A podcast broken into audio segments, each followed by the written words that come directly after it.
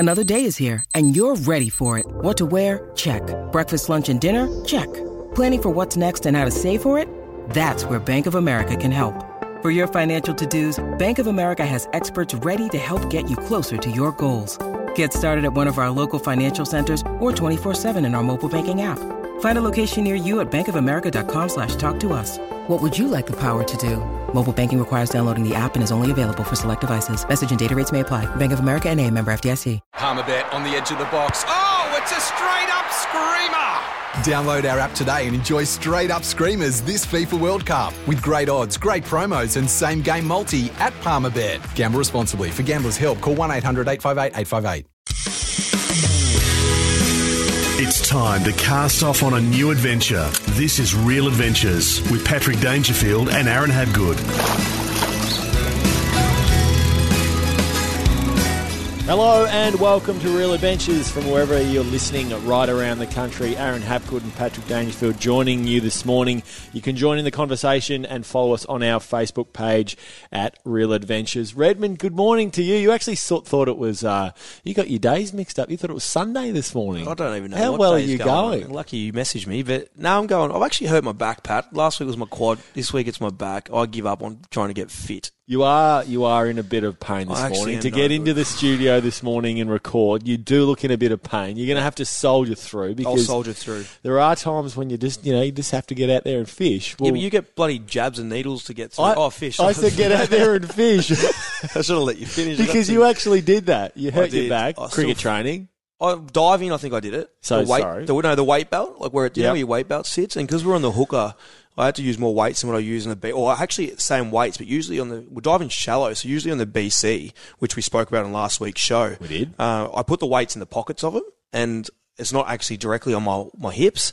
And then during the week after the dive, the next day I was a little bit sore like normal, and then I went to cricket training, and I was fine in cricket training. Then how'd you bowl? I'm a batter. Didn't bowl that well. How are your areas? I mean, bowling a couple of off little tweakers. Nah, I actually batted all right. I got all right with the old bat. Right. I'm going to play this afternoon if the back lets me. You pulled up well the next day. I have not been able to move. I fished all week with it. I Voltaren 50s or whatever they are. They come in best mate. The what are they? Anti-inflammatories. Are they strong enough for you? No, I need to get into your car and take some out of the glove box. You've got some good stuff in there. Well, the good thing is when you have a a club doctor, you get to see the best every single day. Yeah, and your club doctor's my doctor, and I can't get in, and I can't get into a bloody Point Lonsdale GP because of you. You know, I often actually talk to Joffa, our good mate Jeff Allen, who's the Cats club doctor. I'll literally come into training, and if you've been sort of pestering him, because you're worse than a player, you're like, Joffa, I can't get in there, mate. You need to organise your schedule. Hang on, you're trying to organise a doctor that has a practice and works for the Geelong Cats around your schedule, so when you can go fishing. Well, the only reason that I do it all the time to him. The only reason that I'm really I get away with it is because I don't often go to a doctor, so he knows if I am asking that I actually. I've had a couple of times where he's come back from the club on his day off, and he comes in just to see me. I thought it must be because you give him fish, or like I don't even give him fish. I probably should. Yeah, absolutely, you should. Yeah, he looks after me, but I'm using abuse a bit. Anyway, back to fishing. Enough about me being a sook. Well, exactly right. Well, there's actually been a bit happening this week. There has. Georgie Boy just releasing a few estuary perch into the Barwon River, which is pretty cool. Your son and John Boy? So he was top of the Barwon? Top of the Barwon, yeah. So there's obviously different release points that Vic Fisheries will release fish into a system. But fundamentally, there was one spot, which is basically 2 minutes from KP, Kadinia Park, in Geelong. They released about, I think it was 50 to 60,000 estuary perch, which will grow up over the next few years, and anglers will be able to start to get in and fish for them. And they're a beautiful fish to catch, and obviously quite an aggressive fish as well. So that makes sort of fishing for surface them. Nice hot night, sun going down. The real, I know Gwaine does a fair bit of it down at Devil's Bend or Devil's. Something over the other side. It's like it's a waterway down there, and they go down at night just as the sun's going down with the surface lures. Hitting them off the surface. Yeah, as a ball, he reckons they're great fun, especially when it's windy and you just want to go catch something, because we're not that lucky close to, I guess, in Geelong to have streams where you go catch big trout and even the likes of estuary perch. Brim's okay, but it's still not the best for brim. further you push away from here. So, yeah, it's great to see fisheries doing that as well. My week in fishing, Redmond, you headed offshore. The snapper, you said and spoke over the last few weeks, how they're well and truly here. And they're here to stay now because the capture rates that we're seeing right throughout the region are going through the roof, seeing really good fish in that sort of 6 to 10 kilo range. And you expect to see more of that. Well, offshore, we'll start with the offshore. Like you said, it's been a crazy season. Now, late, I'll definitely say it's been late. Everything's been late. Now, I reckon it was a month late last year. I reckon it's 2 months late this year. And it's been great fishing offshore. Global warming? Global warming. Or climate change? I'm not talking about that. Yeah, snapper, great. Offshore, pretty simple fishing. We're using our salmon and our squid for bait. You sound like our politicians. Yeah, well, I don't really want to debate something I'll get in trouble with on there. But basically, the offshore fishing is fantastic. You can now also get out there and comfortably get a nice feed of flathead as well. And people go, oh, flathead. They are the best eating fish in the sea. If you get a few snapper and a gummy, go get some flatties if you want to eat them. 35, 40 metres, just drift, cover ground. You'll probably still get snapper as well. Now, I push into the bay a little bit. Before I talk about the snapper in the bay, I'm going to do calamari is, I reckon, it once again, the eggs for the calamari. Yes, we've caught them the whole way through. Not the eggs, but dropping of the eggs, the spawning time. We've caught the calamari the whole way through.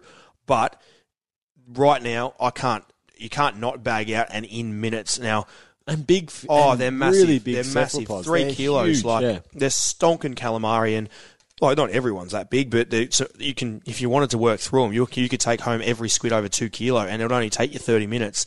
And they are everywhere, right from their heads right up to Swan Bay. So they are dropping eggs. You can't miss, to be honest with you. If you drift anywhere, you're going to hit the patches and find them. Whiting a bit harder over the full moon. I did get my bag a few days during the week. It's just a steady bite. The best way to explain it. It's not finicky. I don't believe there's such thing as a finicky bite for a fish. Anyone, like, a finicky bite, what does that mean? Like, is a fish not biting it? Like, I don't get that. When I people say, oh, the whiting were finicky, I believe that where it's to do on the moons. It's just a slower bite. You're just not getting them red hot. And the in-between bites probably aren't your whiting. They're your leather jacket or your in-between fish, your red mullet, things you aren't hooking a lot of the time, or your small tommies. And as that tide flows and picks up this week, those whiting that we were catching last week, you're probably going to have quicker bag out. So it was taken, oh, not being an idiot here, but it was taking an hour and a half to get to 2 hours to get our bag, which isn't a super good whiting. It's enough to keep you there because you know they're there, and if you move because of the moon, the slow tides is the reason you're not getting them fast. But next week you're going to have under an hour bag outs again. So cracking fish, great to see. There are a few small fish amongst them as well, which is also good to see because that's our future as well. And you can work through them, throw a few back. You can check out on the social media on Salt Guide as well, like how big the fish were. So they're quality fish around too.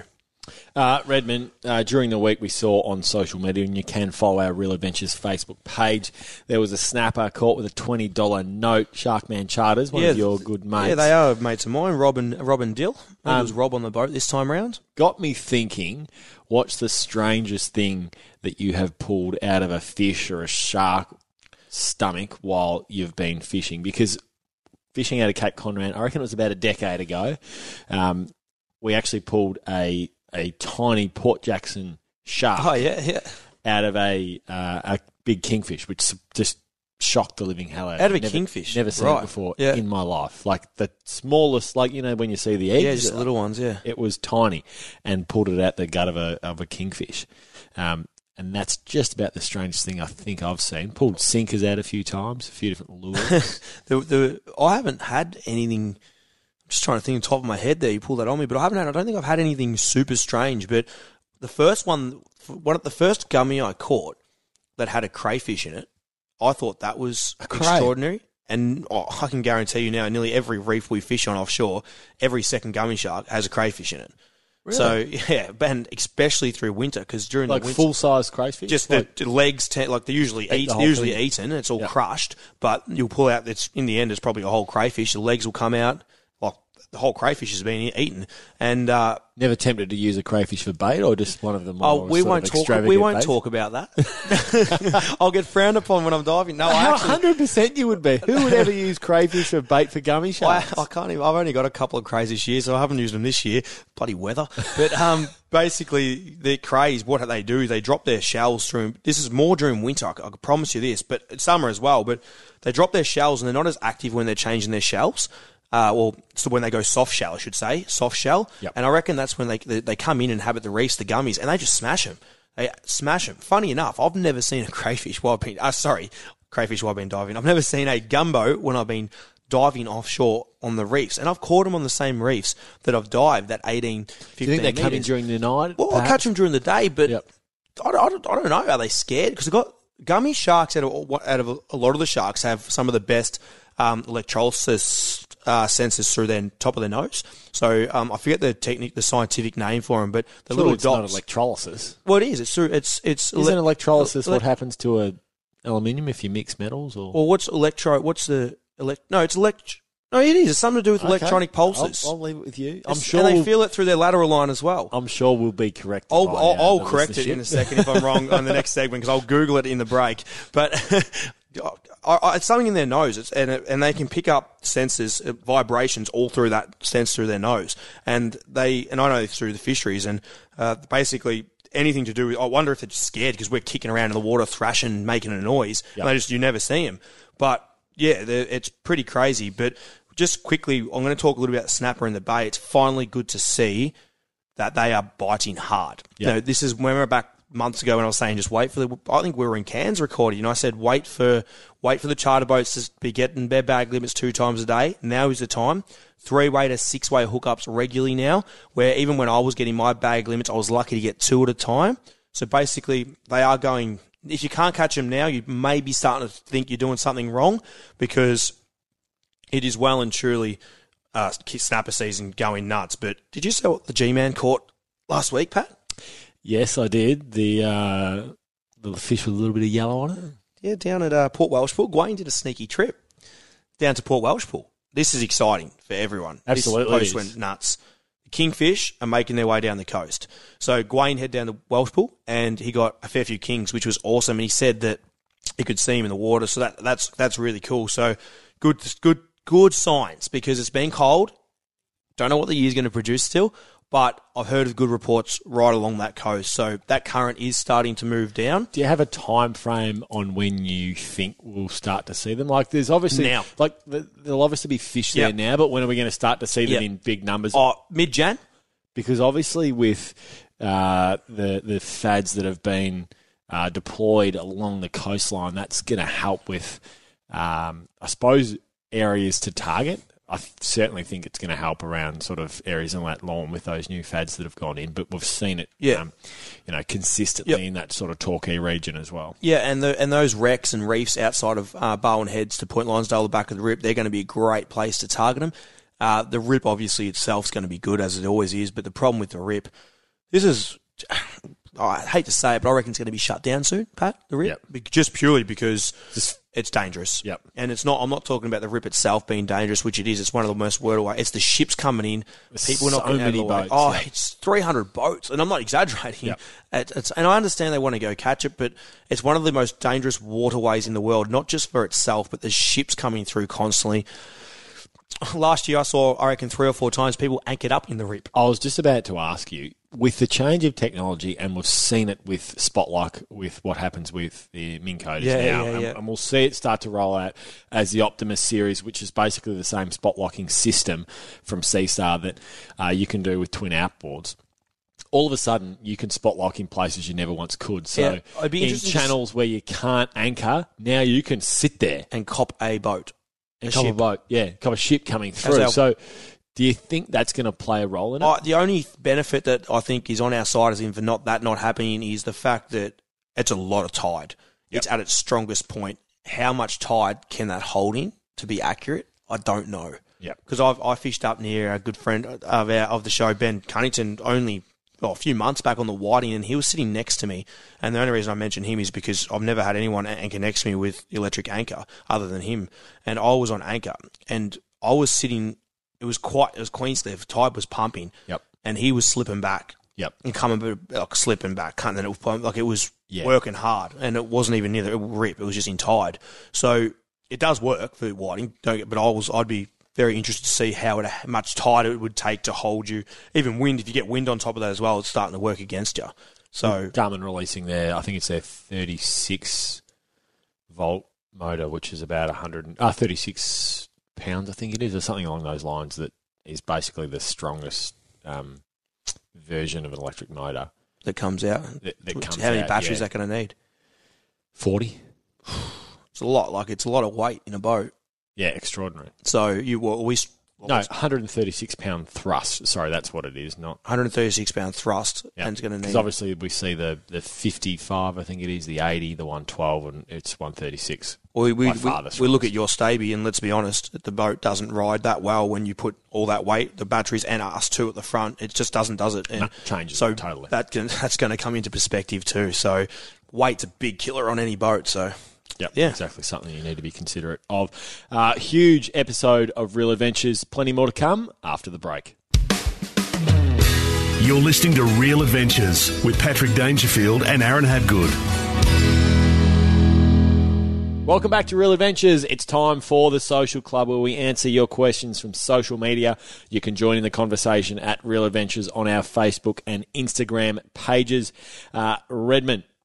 Brad is up first. How long do you think it'll be before the perch get to a catching size? That is actually asked to you, Patrick, because you were up during the week releasing him with Young George and John Boy. So I'm going to pass. It does say Pat on it. No, I'll pass that one over to you because you know a little bit more about the old Estuary perch than myself. Well, we had the fisheries down there, which was absolutely brilliant to have the guys from... You think they'd know something about it, wouldn't you? Fisheries to come down and actually talk us through. So Taylor was down there from fisheries, and I think within 12 months, they were sort of the 10 to 15 centimetre mark. Is that about right? And within sort of 3 to 5 years, they're well and truly catchable. Is there a size limit on estuary perch? Do you know? Because that's not something my expertise, to be honest with you.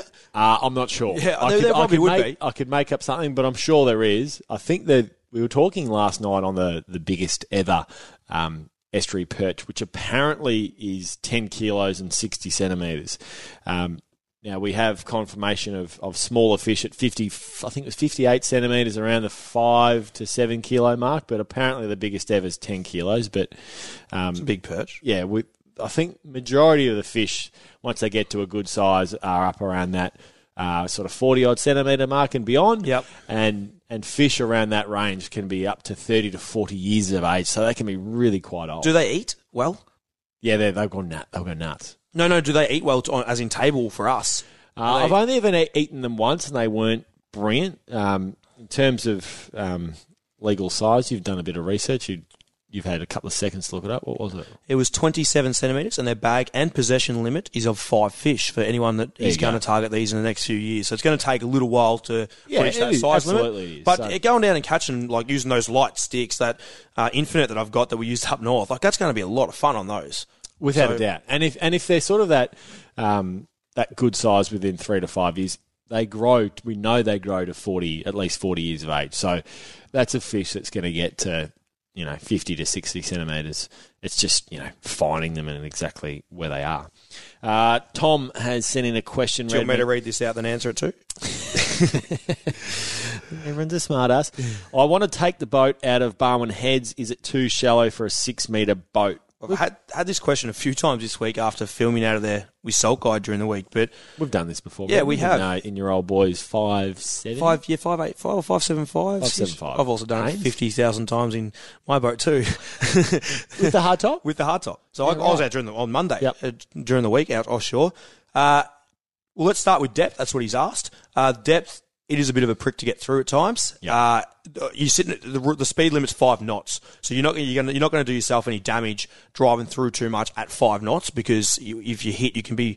I recommend you have your sonar on at all times because I know it's a little bit late because it's gone under the boat, but it gives you an idea of where the bank's coming up, and just have your trim up. And because you're going 5 knots. I go out in the 2100, no worries whatsoever. Like I don't even look at tides or anything for shallowness. The only thing I am looking at is my height. The bridge. Yeah, the bridge. Yep. So the bridge is my issue. I sit at about 3.2 off off on the trailer, so not on the water. So 3.2 on the trailer, so on dry land.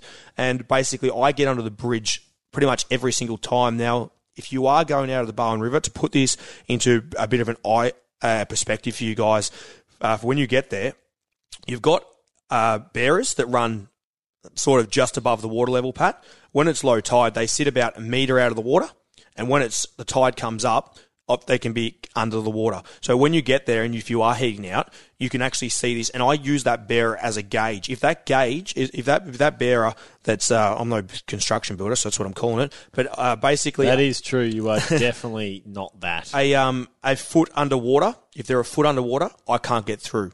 So anything that it's over those bearers, I look at it going, I can't get through. So what I aim to do is launch 2 hours before high tide and come in. You could probably come in half an hour after high tide because the tide pushes out so quick. So you can justify yourself by looking at your tides, and you won't have a drama with going through with depth, I don't think. Last question, Patrick. Isaac. Pat, you live across from the surf. What lures do you use during the summer for Australian salmon? Very, very simple, Redmond and Isaac. It's basically your metal wobbler. Yep. I use, I think, JM Gillies 40 grams. Don't like to go too heavy. And funnily enough, the thing that we used up in Cairns that worked just about better than anything else, wasn't it, was the 40 gram Gillies. Oh, yeah, the Gillies and the Gorilla from... And the, what was it? Those micro jigs. Micro jigs. Yeah, they're just, the micros are a bit hard. They don't have the right proper technique to cast at times, just because they're used for your sort of... If you're offshore and you see the salmon, you'll get them because they're on the drop where you're those JM Gillies that you're talking about are great. The Gorilla ones too. I bought a heap of them up as well, really, and good. You get them. They work really, really good too. So yeah, anything metal you chuck in front of the salmon, let's not complicate it. They're probably going to eat it. So they're a fun fish to catch off the surf.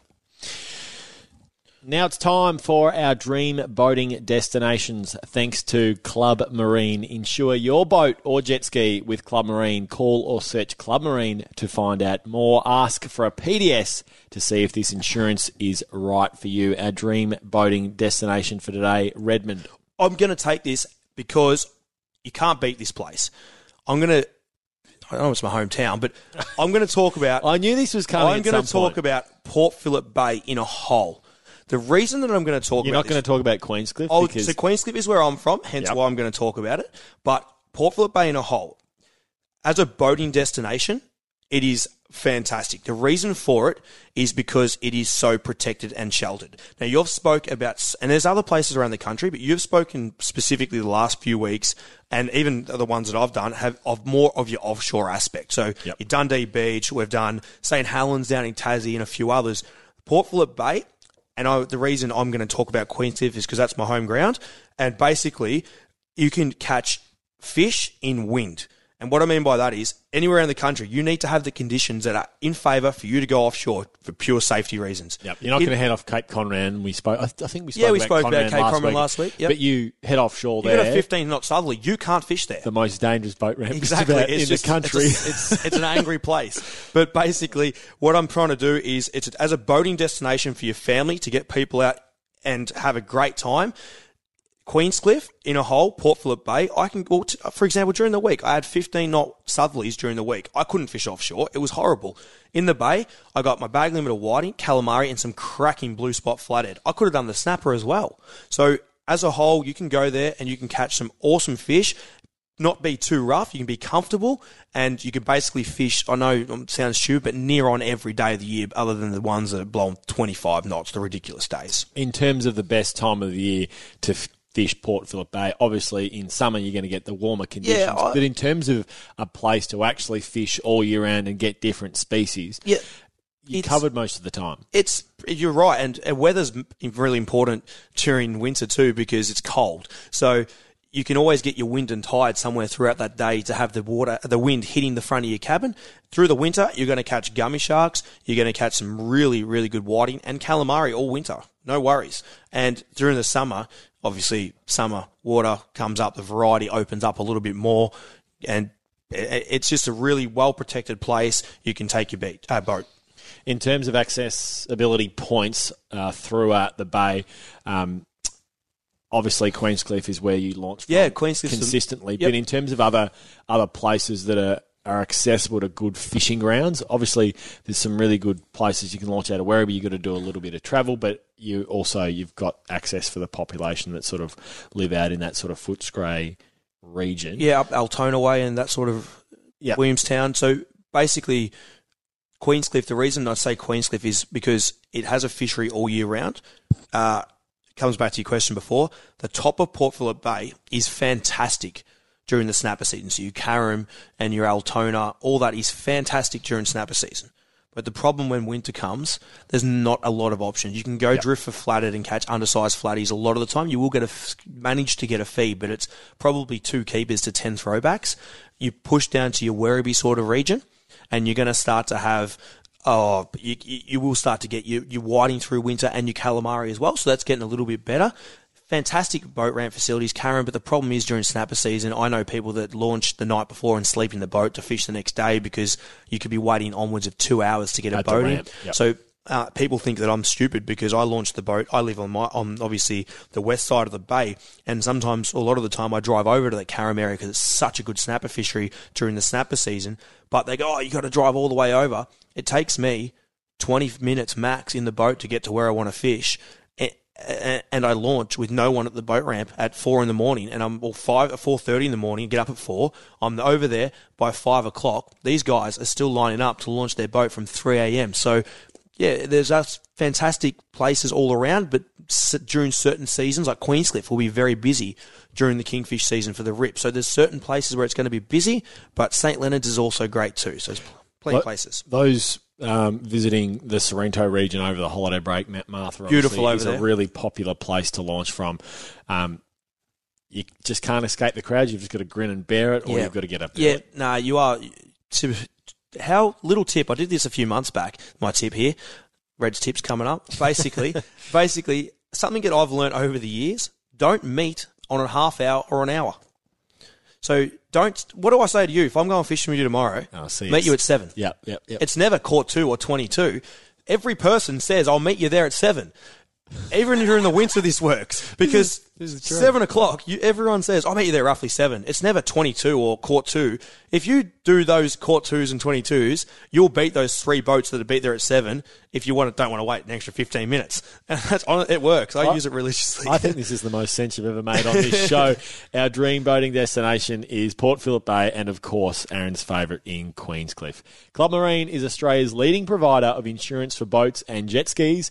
And now you can win the dream with Club Marine. Club Marine members have the chance to win a share of over $260,000 in prizes, including a Ram 1500 Laramie pickup truck and a Northbank 600C boat and trailer package. Call or search Club Marine to find out more. Eligibility criteria, terms and conditions apply. Call for a PDS to see if this insurance is right for you. New South Wales permit number LTPS 19/33208. On Reel Adventures, it's time to get all aboard for Dometic, mobile living made easy. Welcome back to Reel Adventures. It's time for all aboard for Dometic. Keep food and drinks chilled with the Dometic CIB 26 insulated cooler bag for realbrand.com.au and the launch of 4 new styles. Redmond, we've got Barry Sullivan who's going to talk to us around the cod opening. He's got a new boat and just the tips and tricks that those taking their families around the Murray region need to look for in order to get a good feed. Good morning, Baz. Morning, Patrick. How are you, mate? Going well. Now, you've just you've got yourself a new Staby 1550. Talk us through it. You've been very excited. You've been slaying the cod of late. Yes, I must admit I was very excited to launch the Staby for the first time. It did take me a bit of time to get it run in, which is a bit frustrating, a bit of running the motor in at various speeds and that sort of thing. So it was 3 hours without fishing, but after that was quick to launch in with the rods and quick to hook up, actually. Cod opening has been, or the cod season has been open for a while now, Baz. You've seen it and you've fished it. Where are the places that are fishing well and I suppose the tips and tricks to getting a good catch? Yeah, look, the weather has been the key. Very beginning of cod opening on December 1st, the rivers were fishing quite well, especially the Ovens and even in the King. The lake was a bit quiet. It got very, very windy for the first week of cod opening, and it almost made it impossible to fish the lake. It was like, you know, fishing the open waters, you know, out off Apollo Bay there. And people were trying to fish there and getting some success when they could tie up out of the wind. But there were times there where you'd tie your boat up and, you know, the wind was so wild and the waves were so rough that it actually snapped you off. But the techniques for fishing, whether you're using spinnerbaits in the rivers or surface lures late in the evening or early in the morning, that was proving quite effective. And in the lower reaches of the Ovens and the Murray, fishing for bait with cheese, or if you're lucky enough to secure some bardies, that was also going quite well. There were a lot of little fish caught, mainly around, you know, the 50 to 55 centimetre range, and there were the odd big ones being caught as well. I know in the Cod Classic there were a couple definitely over the metre mark. I think the biggest I heard was around 112 centimetres, and they were caught on lures. So yeah, very productive in that area. Baz, at the start of this segment, it was a morning Patrick. I didn't even get a morning Aaron, so I'm not sure if I'm allowed to ask you any questions, Baz. I didn't even know you were there, Aaron.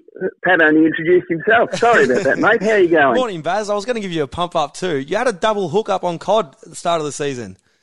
I did. And to be fair, sometimes the old social media posts give you a false impression about how well you're doing. I actually had quite a lean trot that morning, and I'd fished for about 3 hours and had a couple of touches, but sudden, bang, on my own in the Staby, both rods go off, and I've got a double hook up, trying to work out how am I going to reel them both in and net them, and managed to do it. Probably I was a bit fortunate. One of them was probably no more than about 25 centimetres to 27 centimetres, so he didn't give us a lot of grief. But the other one was about a centimetre short of the keeper size, and quite a nice fish. I was pretty proud of that, mate.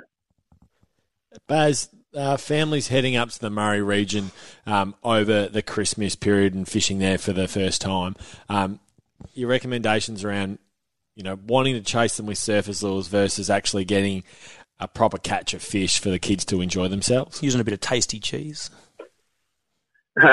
Look, you know, families who are coming up for the first time, the best thing they could do is try and find somebody who has fished before, and that's either go to a tackle shop somewhere, or just talk to some of the locals who fish. But look, if you're looking to catch some on lures, and the lake is, if they've got a boat especially, then going through the shallower areas where all the stumps are, or if you're in a kayak as well, that works well, and just flicking lures around the fallen logs and stumps, you're really a great chance of getting a hookup. I know a couple of my mates, Matty Hill and Rob Hill and Dan Hill, they basically were just going near stumps, tying up and then flicking around, and sometimes it took up to 20 casts around the one stump before they would hook up on a nice fish. And I know one of them caught a 71 centimetres just in that approach with a spinnerbait. The other option is if you just want to use bait, the most economic way of getting bait is going down to your local Safeway or Coles and getting a slab of mozzarella cheese, just cutting it up into small squares and then baiting up with, probably the best way is just with a running sinker. And again, cast near some structure or in some deeper holes if you've got a sounder to determine, you know, where there's a few drop-offs in the river or in the lake. And yeah, just sit patiently and wait, and you'll hook up for sure. That's one of the things that you put on your boat is a Minn Kota. They've obviously typically been known as an electric motor to use around estuaries, and obviously you'll use it a fair bit in that capacity as well. But Spotlock, how have you found that and using the electric motor versus anchoring up? Well, to be honest, it was a godsend for me. When the wind was up in the lake, you know, it was so difficult to tie up to a tree, and if you have an anchor and you know, hook your anchor up on, you know, some sort of structure like a log or a tree root, you know, out in the lake or in the river, you'll never get the anchor off, especially when you've got a bit of current to work with as well. So being able to spot lock a little bit away from the structure and then cast into the structure, it was just fantastic. I will say, the Minn Kota or any electric motor isn't perfect. If you've got wind or you've got current, it won't always hold you in the exact right orientation that you stopped and spot locked on, but you've just got to work out where the natural wind or current will take you and then just position yourself from there and then fish away. As Reel Brand obviously have just launched 4 new styles of shirts. When are we going to see discounts on them, or are we going to have to purchase full price before Christmas? Well, mate, we don't discount Rolls Royces. Initially the launch has gone quite well, and we think that the material that we've provided in this range is got a real point of difference, especially once the hot weather gets here, and if you're in hot, dry, or even hot tropical climates, these shirts are absolutely brilliant. And, the new vibrant colours, hopefully people enjoy. But I've got one more story I'd like to tell if you've got time. Look, there is a special shout-out I'd like to make to a mate of mine, Brett Goodwin. He lost an absolute monster of a cod. We were tied up in the river, and one of the places we like to fish is where you've got reasonable deep water, especially with any sort of willow overhanging the river. And we were just pulled up there having a bit of a fish, and he locked onto an absolute monster. Anyway, he had it on for a brief period of time before it snapped him off. And the unfortunate part was he looked at he had the leader tied to a swivel, and it looked like it was a clean, either a break or the knot had failed. And we weren't. I'm telling him it was the line because it was only 30 pounds and it would have been a much bigger fish. He's blaming me because I actually tied the leader onto the swivel. So we'll never know the truth, but it caused a bit of tension. I don't think any of us spoke to each other for about 15 minutes after that. But another mate of ours had an absolute cracking time, and he outfished us, Peter Mulrooney, and I don't know how he did it. He thinks he's the cod whisperer, but anyway. And another guy, Phil Lamb, I know he caught an 81 centimetre, which was the biggest cod in our group, and he did a cracking job as well. Rob Paxavanis a few weeks ago, Redmond, caught, I think it was a 1.50 metre cod or 1.40 metre, absolute monster. Just some big ones around. Baz, beautiful work as always. That was all aboard. Thanks to Dometic. Keep food and drinks chilled with a Dometic CIB 26 insulated cooler bag. Thanks, Baz. No, I see you, Patrick. See you, Aaron. It's time for Red's Review. Redmond were focusing this week on Garmin's live scope. You've been incredibly impressed with it, especially fishing for squid earlier in the week. Oh, it's literally a game changer. This, even Gwaine, I only just got it on the boat when I picked it up during the week, and Gwaine's been using it, fortunate enough to use it a few times in Western Port. So this is a new transducer that you've had put onto the boat? Yeah, fitted to the Staby, so it's a different transducer to what I had on it. So I've got the 1 kilowatt still, but then they've put the live scope on the back of it as well. And I was a bit unsure of it, even the stuff that Gwaine sent through. I thought it looked cool, but I didn't. To see it yourself, you've got to see it yourself. And I literally picked the boat up from MY Marine, popped her on the ferry. Craig come with me. We put her in the water and jumped on the squid eggs. And I was just fishing on the squid casually, and I didn't even think much of the Garmin, the live scope at the minute, because we're catching all these squid and we're filming it. And when I say catching squid, Pat, you looked in the water and it was just slack tide, 2,000 billion squid on the ground, and we just catch one after the other on camera, awesome footage. I said to Craig, "What do that Garmin live scope looks like?" I walk up, I put it on, I look in the water, I look at the screen. Look in the water, look at the screen, and it was just squid on the live scope, just swimming around, like properly swimming. It was, and you can see it. So if you it's on my Instagram if you haven't seen it. So basically, it is so cool how they're swimming around. So does it? Does it have to have, obviously, when it comes to water clarity, depth? That obviously makes a difference. Like, the shallower it is, the clearer the water. Oh, 100%. You're going to get really nice images because the images that you posted, it's hard to explain when you compare, you know, the Lowrances of the sort of early '90s, the first ever sounder you had the fish symbol. We always had a fish ID. That's a fish. And before that they used to have basically like a ECG on my heart that I get. It's like a bit of paper they used to have printed out and there'd be a mark on it. So from there to now, it's just extraordinary. Been incredible. Well, this is genuinely, you can determine, it's that good, you can determine species of fish. You need a clear picture. Yep. More factors come into it, so strong tides and things where fish are moving faster is going to be harder to do. Obviously, it still works. Gwaine's got some awesome stuff in Western Port of Snapper on it, but the clarity of this picture is second to none. And to watch, I was fortunate enough to do the whiting during the week with it, and watching the whiting swimming around the boat, and like that is actually looks like a whiting. It's such a cool feature to the boat. They're about $1,800 to $2,000. $2,000 is what they retail at, I guess, but there'll be places. I looked on Google just to find some prices, and I think a few of the marine joints had them for $1,800. So you'll pick them up for about $1,800.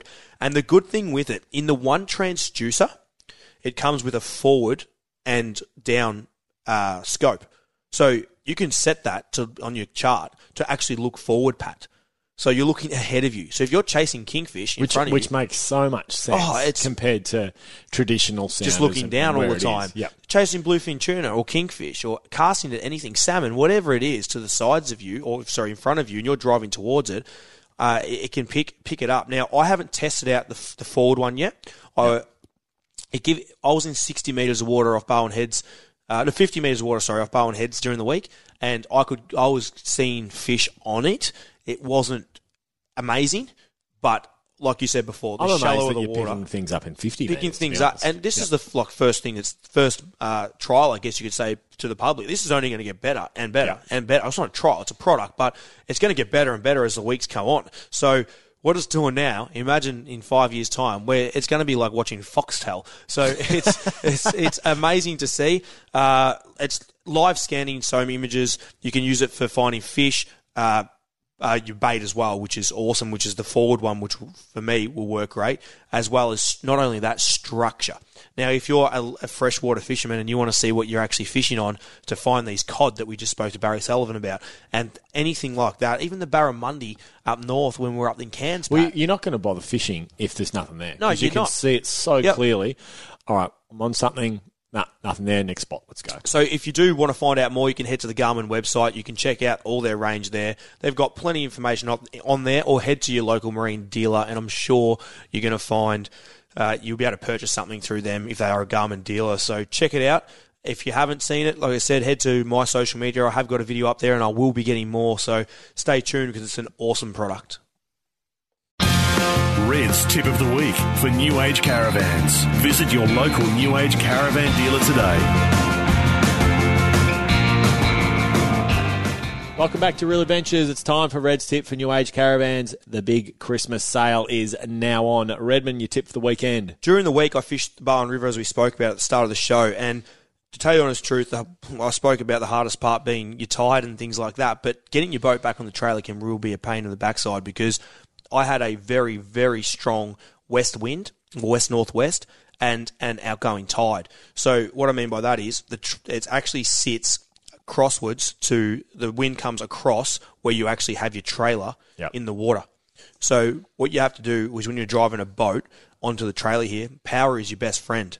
And what I mean by that is I had a guy in front of me and we just happened to film it, and this is actual truth. We weren't being smart. On the camera, I was talking about what I was going to do to Craig for the Salt Guide stuff, and there was a guy ended up sideways trying to get his trailer into the pier engine and goes bang, straight into the pier because he just didn't use power. He went too slow, and then he tried to get himself out of the situation. The tide, first thing to do, the tide and wind caught him, put him side on. Tide pulls him back, straight into the pier.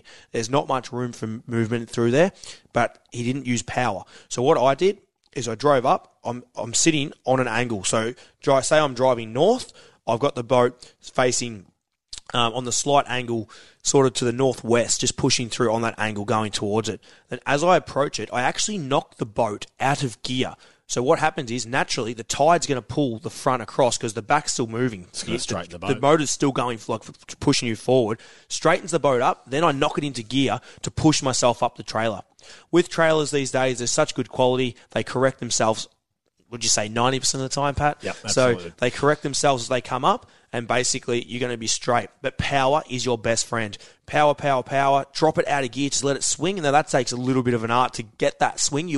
I'd rather you hit it with power and then let the boat straighten itself rather than dropping out of gear. But that does kick you around a bit, and then pushing it up with the power rather than going slow. Because if you approach it slow and if you're worried about hitting your trailer too hard, which a lot of people are, and I don't blame them, but if you do that, you've got no chance. The tide and wind is your worst enemy there. And you still want the trailer in a deep enough position, but shallow enough that you can still get traction on those rollers. If you are too deep, what's going to happen there is the tide's just going to grab your backside and just swing you off anyway. So you want to, that front guard's my example I like to use, is that as soon as that starts to go under the water, that's enough. And if you leave it too far out as well, you can do damage to other things too. So there is the tip for the week. That is Red's tip for New Age Caravans. New Age Caravans, big Christmas getaway sale. Visit newagecaravans.com.au. It's time for the Flying Gaff to wrap up Real Adventures this morning. Two men from the Sunshine West region are facing serious charges after being busted Saturday afternoon. Redmond in possession of 232 abalone, 173 of which are undersized. Now, let's make it really simple. As we come into summer, the bag limit for abalone is 5 per person. They know they're doing the wrong thing. They're trying to, they're trying to pull a Swifty, basically, and who's copying it? Recreational anglers and people searching for abalone. I just hope that they come down. I think there's a 5-year imprisonment is the max time they get. Yep. I hope that they get hit hard, and the reason I say this is because there's so many people out there doing it because the fines and things like that, the punishment has been so minimal. The money in it has been too big on that black market, to be honest with you. It is, so if you start to punish people, hopefully in the end it cleans itself up. If you see anything suspicious or illegal, call 13 fish. That's 133474 anytime. This has been Real Adventures. We're going fishing. Want to witness the world's biggest football game? Head to iCanWin.com.au, predict Australia's score with a crystal ball, and it could be you and a friend at the FIFA World Cup Qatar 2022 semi-finals, all thanks to McDonald's. Maccas, together and loving it. TNCs apply.